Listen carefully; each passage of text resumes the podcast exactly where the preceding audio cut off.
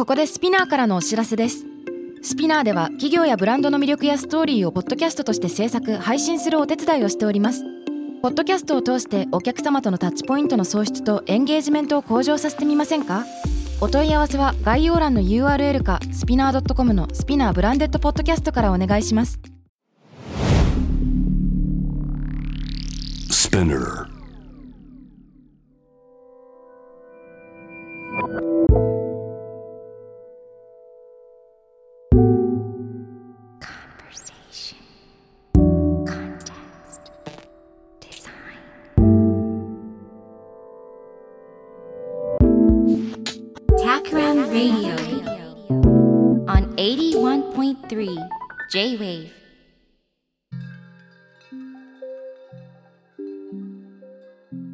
渡辺幸太郎がナビゲートしている J-Wave Takram Radio。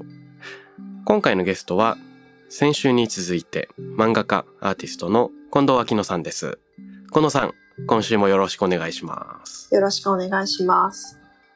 先週いろいろお話ししてみまして、前回は地味な話とか、取るに足らない話っていうのをきっかけにいろいろお話ししてたんですが、どうでしょう？最初の週終えて率直な体感というか感想というか、どんな気分だったでしょうか？そうですね。私はあの雑談をさせていただいて、ニューヨークにいるとあんまり日本語で雑談をする機会もないので、うんとっても楽しかったんですけど、こんな話で大丈夫なのかなというのが正直な感想です。なんというか、まさに、些細な話、取るには足りない話みたいなのをゆっくり話せるっていうことが一番の、あの、贅沢なのではとも思うので、僕としても非常に嬉しい楽しい時間でございました。あありがとうございます。あれですよね、あの、近藤さんと今回お話しするにあたって、ちょっと事前打ち合わせしましょうって言って30分くらいズームで話させてもらったタイミングも、一見事前打ち合わせと思いきや割と世間話させていただいて、それもすごい楽しかった記憶があります。あ、そうですね。猫ちゃんも見せていただいて。あ、そうそうそうそうそう。本当に、あの、原稿をね、水間のギャラリー展示で拝見して、ポンズちゃんの繊細なグレーがめちゃくちゃいいなと思って原稿を見てました。本物のポンズちゃんもうちょっとグレーが濃いんですけど、そうなんですねちょっと。薄めのグレーで描いてます。あの、インスタだったかな？たまに近藤さんのインスタで猫ちゃんたちが登場するのを楽しく見てます。ね。まさか自分がインスタで猫をアップする人間になるとは思ってもいなかったけど。出会ってしまった。そうですね。猫うん。猫は写真撮りたくなりますね。なりますよね。何なんでしょうね。しかも同じようなのをたくさん撮っちゃいますよね。うん、撮ってしまう。でも、撮ってしまって、また同じの撮ってると思うんですけど、うんどうしても捨てられなくて、アルバムが同じような猫の写真だらけになっていくんですよね。ねえ。この前本棚を整理してて、空いてる本棚の箱がいくつかできたんですけど、すかさず猫たちがシュッと入り込んで、あの、本と猫、本と猫みたいなのも、これ写真撮るしかないじゃん、みたいな。すごいたくさん撮り撮ました。りますよね。さあさあ、えー今週はですね、世界の見え方の違いというか、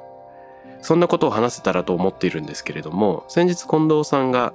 頭巾問題みたいなことを語ってらして、それをきっかけにちょっとお話を伺ってみたいんですが、今取り組んでいるアニメーション作品と関係があることなんでしたっけ？そうなんです。今、そのアニメーションのどんなアニメーションを作ろうか構想中で、うん。毎日あのイメージスケッチといって小さなサイズの紙に小さな絵を描いてるんですけど、その中でたくさんあの頭を何かで覆っている人を描いているんですよ。うん。で、私としては、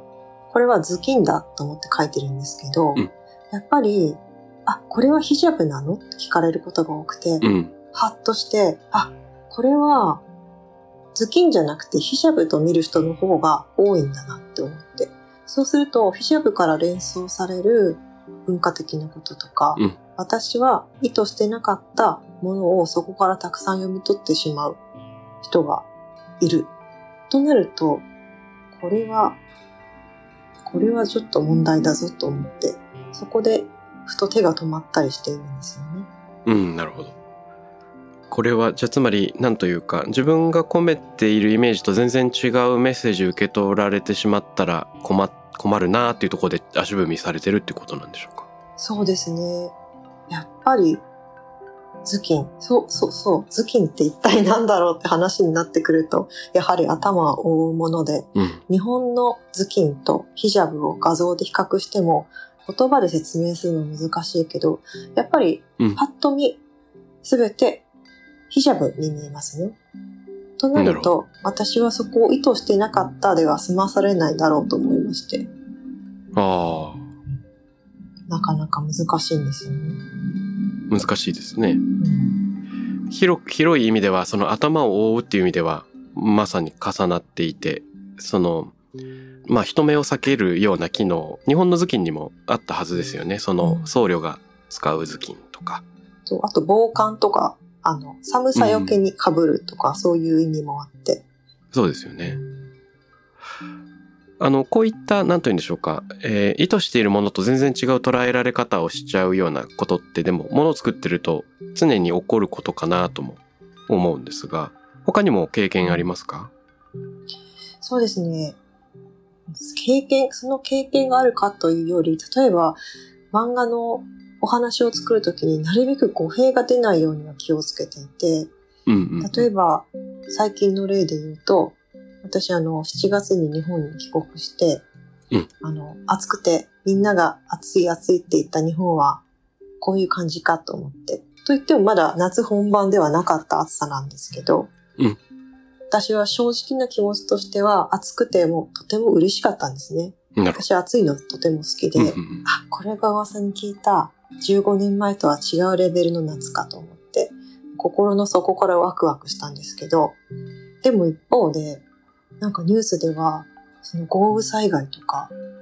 熱中症で亡くなる方とかのニュースもどんどん流れてきて、あ、これは例えば私が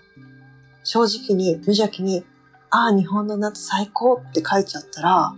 どんな気持ちで他の人が、っていうか、多くの日本の方がこれを読むだろうと思うと、うん。そこでふと考え込んでしまうとかそういうこともありますね。うーん。確かに、受け取る人によって感じることの幅っていうのはコントロールできないから緊張感が生まれやすいですよね、最近。ソーシャルメディアだと。うん。いやー、難しい問題ですね。えーっと、書き手と受け手の問題もあれば、まあ、作品の中にそもそもその複数の読みが内包されてるっていうか、あらかじめ、うん一つの答えにたどり着かないことを意図された創作っていうのもあるような気がしてまして、うん。例えばあの、英子さんの恋人だと2巻にバレンタインデーの出来事が書かれてると思うんですけれども、はい。あの、なんでそういう状況になったのかっていうある種のなんか謎解きがうん。各登場人物の視点で何度も語り直されるう。ん。で、その一人ずつのキャラクターの目線で筋を追うごとに、うん。だんだんあの全体像があらわになってきて、あ、なるほどってなっていく喜びがあると思うんですけど、なんかこう、まあこれはどちらかというと、あらかじめ、今、用意周到に作られたプロットがあり、ある目線から見るとこうっていうのが徐々に明らかになっていく過程で、まあ、あの、読者があるたびに、あの、いざなってもらうっていう体験ですよね。うん。こういうのは、まあなんというか、ある種コントロール下にあるのかもしれないけど、ひとたび、あの、予期せぬ方向に広がっていくときに、それが吉と出る場合も、なんか、ざわつきが生まれちゃう場合もある。うん。ありますね。そう。うん。自分自身、あの、英子さんの恋人に言うと、もう、ねえ、ずいぶん昔の作品にもなってきていて、何年前、うん。2巻を書いたのなんてきっともう5年以上前だと思うんですけど、もしかしうんて今読み返したら、ああ、なんでここでこういう表現したんだろうとか、この表現の仕方はちょっと今だったらしないなっていうのもきっと見つかってしまうと思って、怖くて読めないんですよね。うんうんうん自分の中でもそんなに考え方が変わるんだから、私の作品って例えば50年経って、50年後の人が読んだら、もしかしてとんでもなく野蛮なのではないかなと、ふと怖くなったりする時もありますね。うーん。いやー、なんか、それって絶対ありますよね。ほんの数年前の本なんかを読んでても、あ、今こういう言い方する人すごい少なくなったよなっていうのってありますからね。センシティブな。そうなんですよね。うん。ねそそれってすごく怖いなと思うけど、でもやっぱり仕方ないなとも思って、うんまあなんか、日々そのあたりは気をつけて更新していかなくてはいけないなと思うけれど、私にそれが更新しきれるだろうかという気持ちにはなりますね。あね。うんまあ、なんというか、これ実は先日このラジオのゲストに来ていただいた方で、翻訳家で文芸評論家の河野須由紀子さんという方がいらっしゃるんですけれども、はい。彼女と話していたのは、あの、英米文学の作家だと、まあ、すでに、あ亡くなっている作家のその原稿に一部その表現を変えるようなことが今結構行われていて、差別的な単語を置き換えるとか消してしまうっていうような。で、日本語のカルチャーの中にいると、その作品そのものに手を加える、そういう形で手を加えるって本当にやっていいんだっけっていう違和感がうんあ、の、あるんですけれども、そこで河野さんが解説されてたのが、あの、編集者の権限というのが日本よりもだいぶ大きいのが多分英語圏の、あの、ものづくりなんだっていうことをおっしゃってて、なるほどええ、そういうのあるんだな。あの、日本だと、例えば手塚治虫さんの漫画読んでると端末に、今の、あの、人権意識だと受け入れられないような表現に見える部分があるかもしれませんが、対はなく、まあ、当時の作家の意図というのも尊重してこのまま掲載してありますなんていうことがなんか注意書きが書いてありますけどねそういうアプローチもあるんだろうかっていうのはちょっと疑問に思って聞かずじまいでした。ねえ、私としては、野蛮でもいいからそのまま50年後も読まれてほしいと思う。50年後の人に、この人真面目に書いてるけど、ダメだなって思われても仕方ないけど、うん、そのまま読んでもらえる方が嬉しいかなっていう気もしますね。いやそれは本当にそうですよね僕もそっち派な気がします。当時の当たり前っていうのがそういうものだったっていうのが後から書き換えられてしまってもいつどういう時にどういう創作物が生まれたのかっていうのは一つの歴史を刻むことでもあると思うので今の価値観で書き換えてもまたどんどん書き換わっていくっていうことになっちゃったらそれはそれでおかしな話だなとも思っていてねえ、でも、恐ろしいですね。なんか今の読同じ時代のうん方に読まれるだけでもやっぱり緊張することなんですけど、50年後の人にまで読まれて、うんなんか、ジャッジされてしまうと思うと、本当怖いことだなって思う。でもそう思うようになったのも、なんか結構ここ最近な気がします。この5年とか5、6年とか。うん世代が近いと緊張感が生じるっていうのがあるかもしれないですね。例えばもう亡くなってしまった作家の映画とかあの小説だったらあこれ全然今ではこういう表現ないなと思っていても自分と断絶している時代だからそういうもんかと思ってスッと受け入れてしまうことが簡単になるのかもしれない。そうかも。でまだ生きてる人だとなんというかあの同じ時間を生きているはずなのにっていうところで衝突が生まれやすいのかもしれないと想像しました。そうですね。なんかうまく、うまく喋るには難しい内容だけど。でもやっぱり大昔の本とか読んで、うん。あ、この作者がお父さんのことを書いていて、お父さんのことをすごく尊敬して、なんか好きだったんだろうなっていうのはよくわかるけど、なんか現代の視点から見ると、あんまりお父さんのことが尊敬できなかったりとか、そういうの、やっぱり悲しいですよね。うん。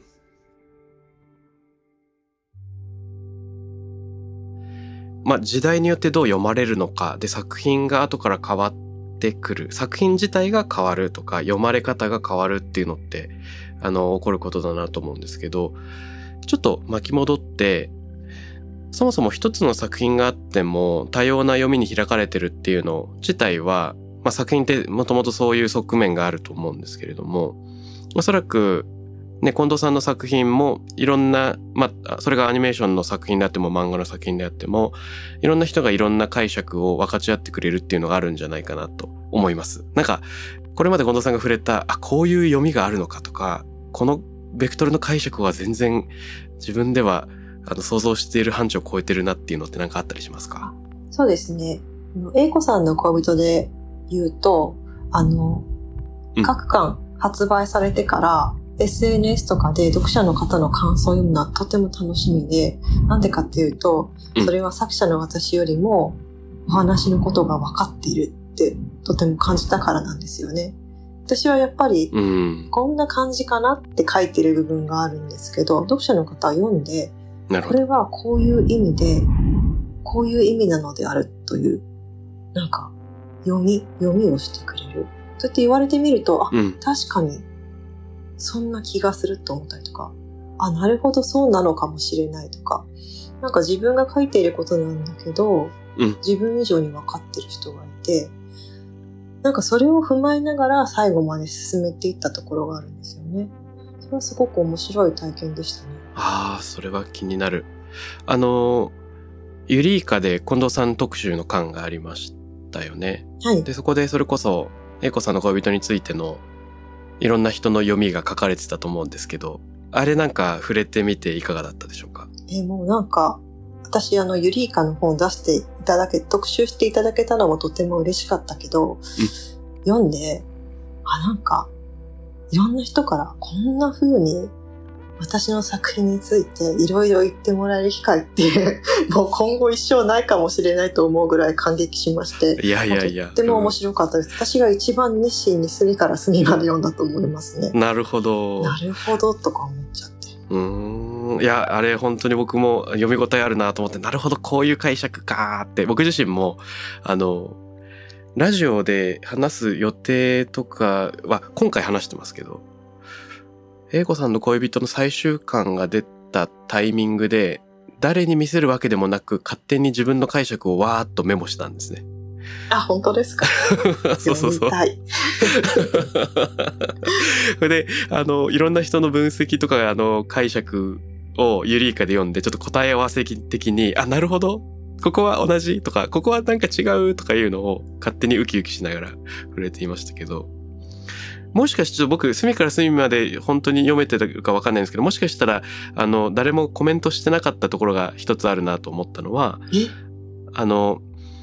作品内作品で、はいえっと、英子さんのデビュー作の部屋の少女っていうのがあると思うんですけれども、はい。ね、そこでその抽象的な空間に二人の人物が向かい合っているところから始まると思うんですが、着物？浴衣？を着ている。はい。それで、最初は二人とも襟があの左前なんですけれども、うんふと気づいた時から相手の襟がこう右前に切り替わる瞬間があって、あ、の、そこから相手の姿が胸像だ、鏡の姿だっていうのがこう、あらわになるうん瞬間みたいなのがうん。で、その鏡の相手と、その、いや、実は窓だったのかもしれないとかっていうような、その、どこからどこまでが鏡でどこからどこまでがっていうのも、その、い行きつ戻りつするような描き方っていうのがすごく素敵だなと。その、境界の曖昧性。みたいなのって、今回のお話のこの、まあ、エコさんの恋人の世界観の中ですごく大事なテーマだなと読んでました。その、エイコさんと栄太郎、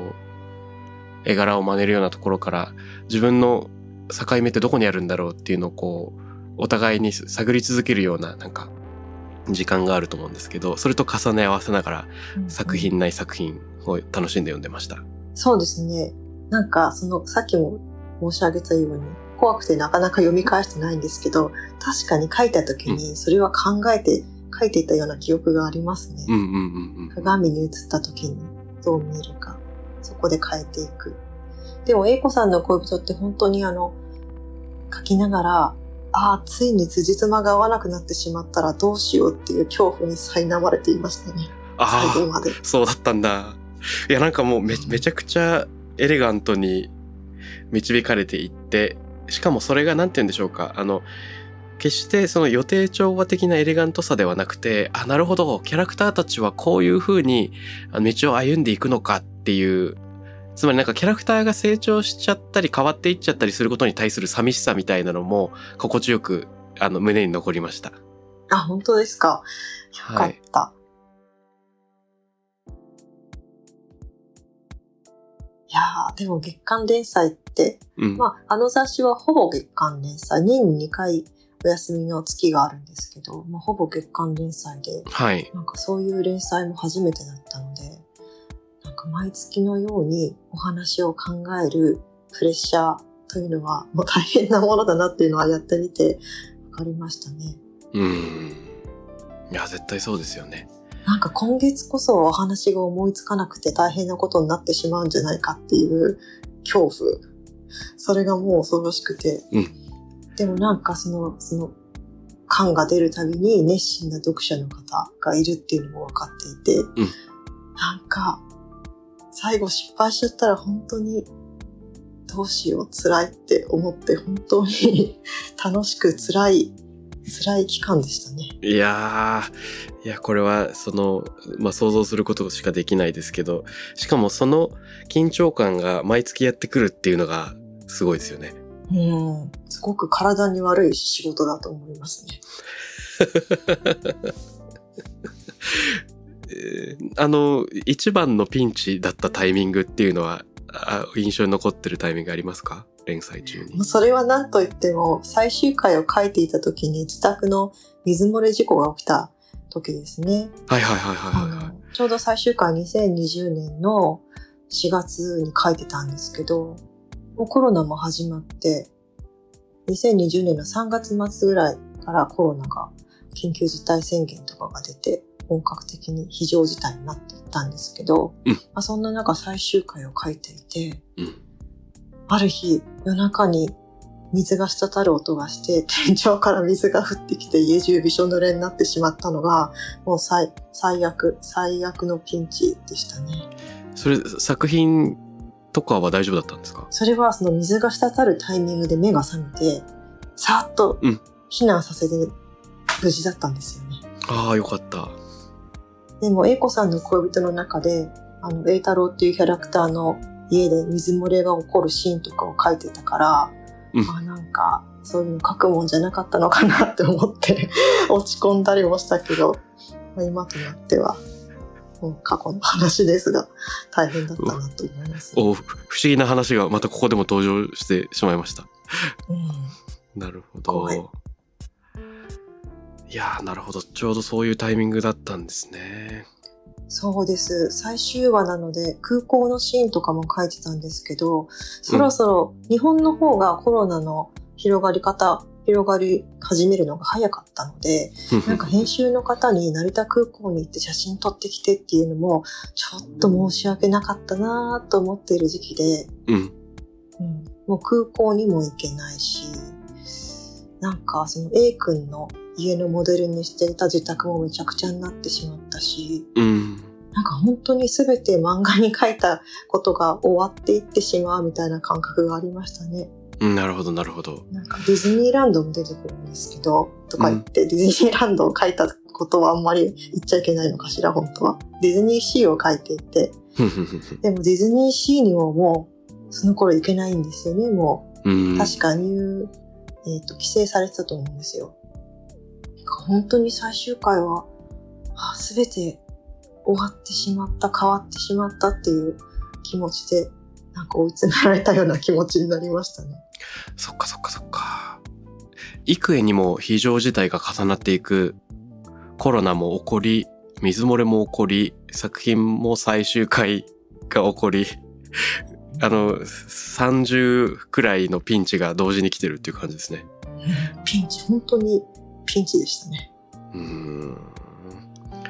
いや、そんな中で、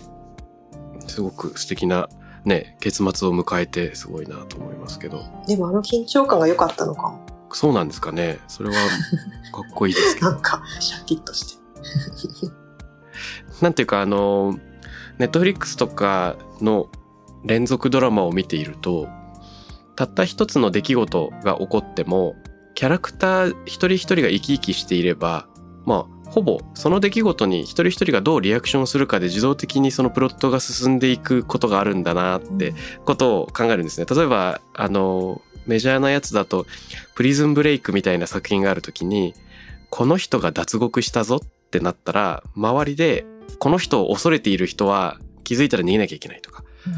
あの、この人を追いかけるこういうキャラクターがいるとかっていうので、なんか、あの、必然的にプロットが進み始めて、そこに単に人間関係だけじゃなく、なんというか、あの、性格とか、あの、その人の周りで常に起こるパターンみたいなのがこう自動的に駆動していく。で、それを確かめるプロセスも見ているだけですごい楽しいっていうのがあると思うんですけど、やっぱりこれが可能になるのって、一人一人のキャラクターに命が通ってるからだなっていうのは思うんですが、まさに。になんかエコさんの恋人も登場人物一人一人の特徴が際立っていて、そのなんか歯車が回りながら物語全体が駆動していく感じっていうのをすごい感じた作品でしたあ。嬉しいです。でも、作者としては一番書きづらかったのは主人公の英子さんで、うん。英子さんが何を考えているかが、なんかよくわからない。それは読者の方の感想にもとても多くて、うん英子さんだけが好きになれなかったとか、そんな感想も聞いて、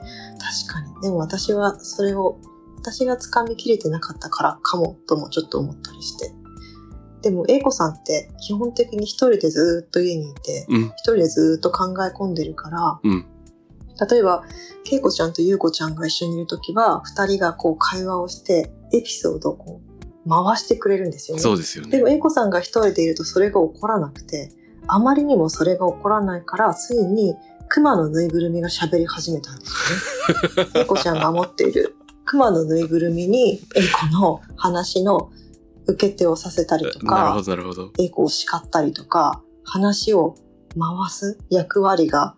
当てられて、結局最後の方なんか熊はとても活躍して、確かに。なんかアメリカまで行ったりとか、飛行機乗っちゃったりしてね。飛行機に乗ってビジネスクラスで帰ってきたりとか、そんな大活躍の熊になったんですよね。だからやっぱこう回してくれる、うん。なんか命命があるキャラクターみたいなのはすごく重要ですよね。英子さん、そこを英子さんがうまく書けなかったっていうのがもしかしたら次の私が連載をする時の課題なのかもしれませんね。主人公が書けていないっていうのが。ああ、いやでもなんか、その、主人公が何者かわからないこと自体が、なんか作品の中心な気もしますよね。なんと言うんでしょうか。そうなんですよね。そういう話でもあるんですよ。アルファベットの裏に隠蔽されてしまう個性みたいなものを、なんか、主人公自身が一番強く、あの、どこかで、あの、心の裏側で持ってるのかもしれない。うん。それで言うと、望まない女子会、お茶会みたいなのがなんか2巻くらいで登場すると思うんですけど、誰もその場で女子会的な場を持ちたくないのに、うん。あの、うっかり場の流れで、なんかご飯、何、お菓子を注文したり話が盛り上がりたくないのに盛り上がってしまうみたいなシーンがあると思うんですけど、あれなんかはまさに、あの、キャラクター同士の、あの、運動が噛み合う中で、あー、進んでしまうみたいな、そういうのに巻き込まれて、全員が右往左往するっていうシーン、すごい楽しく見ました。うんああいうの、なんかその会話の部分は自分でこう、プロットを書いててもとても楽しかったですね。うん。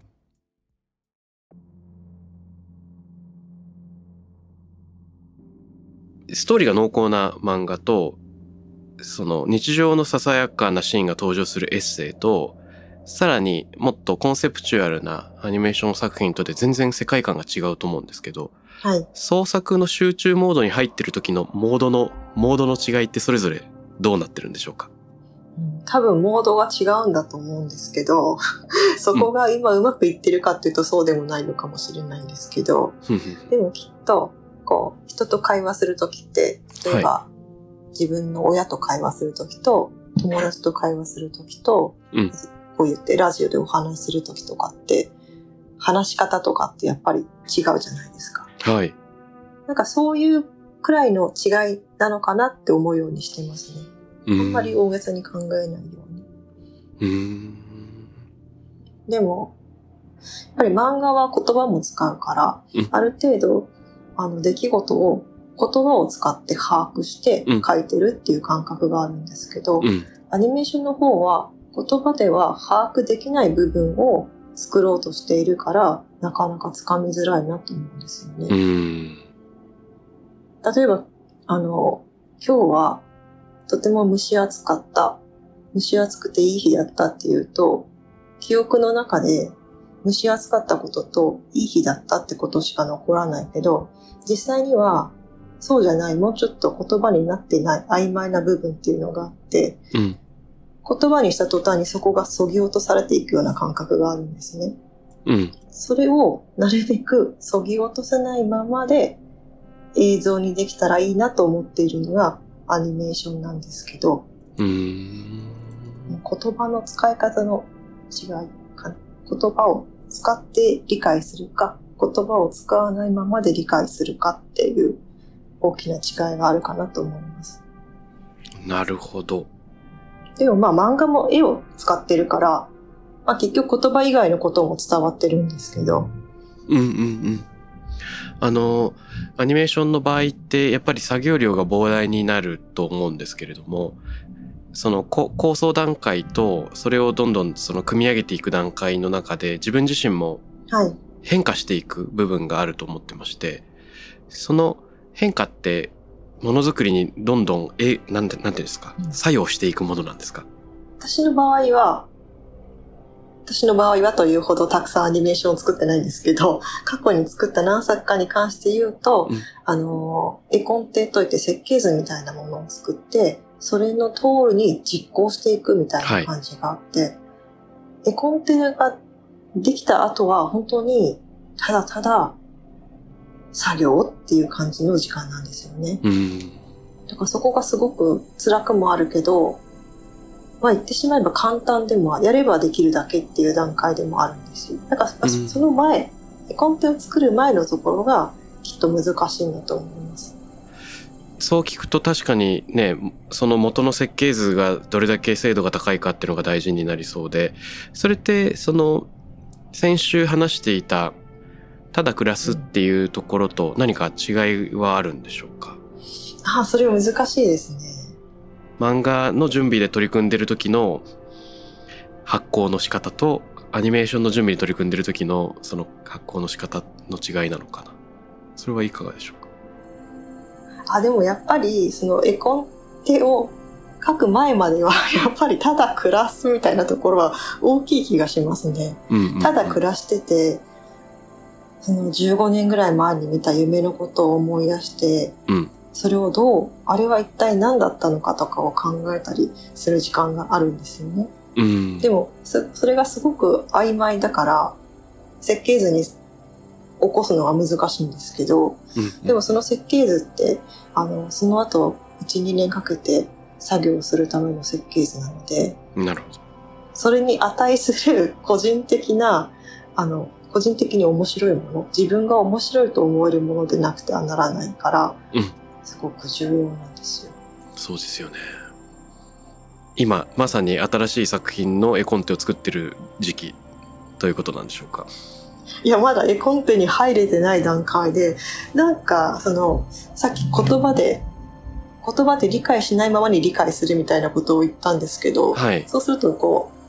頭の周りをもやのようなものがふわふわしているような状態で、うん。それがどうにもまとまっていかなくて 困ってるっていう状態なんです。ああ、そうなんですね。じゃあ、生みの苦しみの最中にちょうどある。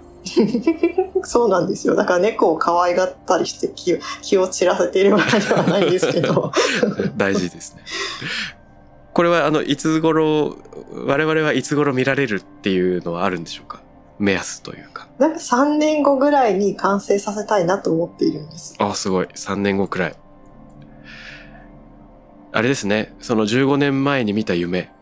に日々アクセスしながら、それが投影される未来は3年後であるってめちゃくちゃ長尺の創作活動なんですね。そうですね。でもその15年前に見た夢っていうのが、その夢の中で子供を産む夢で、その子供に名前をつけるっていう夢だったんですね。うん。だからそう考えると、英子さんの恋人も、まあ、簡単に言ってしまうと名前の話だったと思うから、うんやっぱり何かこう名前のことが気になっているんですようね。ーん。名前か。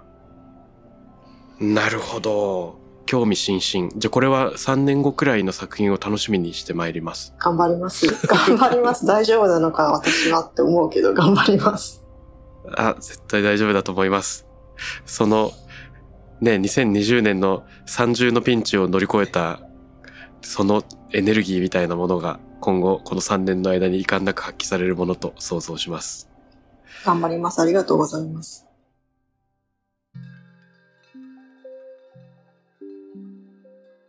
さあ、あの、早いものでだんだん時間が迫ってきてしまったんですが、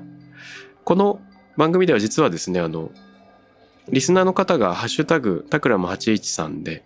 感想なんかを寄せてくれるんですがもしよかったら近藤さんからもリスナーの方への問いかけ投げかけみたいなのをいただけると嬉しいなと思ってましてはい。今考えてることでもリスナーと一緒に考えたいことでもいいんですがいかがでしょうか？そうですね。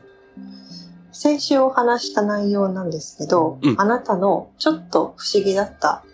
まあ、不思議で怖かったって話よりも、うん不思議で地味だったから、最近までちょっと忘れていたみたいな話があったら、聞きたいなと思います。なるほどあなたのちょっと不思議だった話かっこ怖くなくてもよくて地味でともすると忘れそうな。そうですね。特に意味がない不思議だった話が好きですね。なるほど。意味のない不思議そうな話。いいですね。これちょっとダメだな。ちゃんとこういう些細な自分に関する些細なエピソードを覚えておけてないっていうことがねやっぱり良くないなと思いました。今多分、なん、3人ぐらいで話してあって、うん。他の2人が話してくれるのを聞いているうちに思い出すと思います。あそういうのありますよね確かに確かにちょっと周りの23人と話してみようと思います ぜひぜひ。いや、これいろんな人から聞くの楽しみだな。あの結構この番組みんなコメントくれるんですよ。で、思いもかけない。例えばその農業を営んでる人からの話とか、トラックを運転してる人からの話とか、普段あんまりあのゆっくり話す機会が僕はない人からのコメントが読めたりして、それも面白いので、ちょっとうんあの、放送後のリアクションを楽しみに、またご共有できればと思います。あ、楽しみです。はい。さあ、え2週間にわたって、近藤明乃さんにお越しいただいたんですけれども、もし何かお知らせがあれば伺いたいと思います。いかがでしょうか？あお知らせは、ウェブマガジンの秋書房さんの空き地っていうところで、各週でニューヨークで考え中というエッセイ漫画を連載中です。うん単行本は4巻まで出てますので、ぜひ読んでください。はい。あの、実はタクラムにはニューヨークオフィスがありまして、あ、そうなんですね。はい、ブルックリンのグリーンポイントなんですけど、うんうんあの、僕自身も訪問するタイミングがあると思うんで、もしニューヨークでもお目にかかれたら嬉しいでございます。あ、ぜひお会いしたいです。はい、こちらこそです。ということで、2週にわたって、えーアーティストで漫画家の近藤明乃さんにお越しいただきました。どうもありがとうございます。ありがとうございました。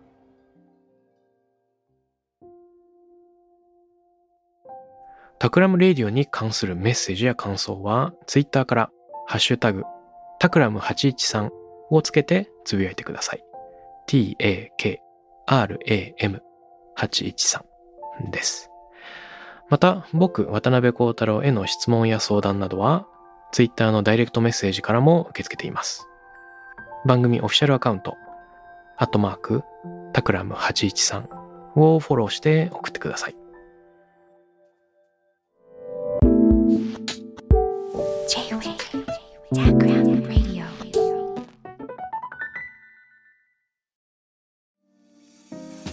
ここでスピナーからのお知らせです。現在さまざまな企業のブランデッドポッドキャストを制作しているスピナーでは自社開発したポッドキャスト管理システムソニックボールを用いたオリジナルのアンケートを実施しています。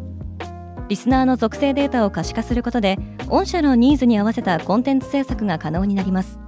スピナーホームページ内のコンタクトよりまずはお問い合わせください。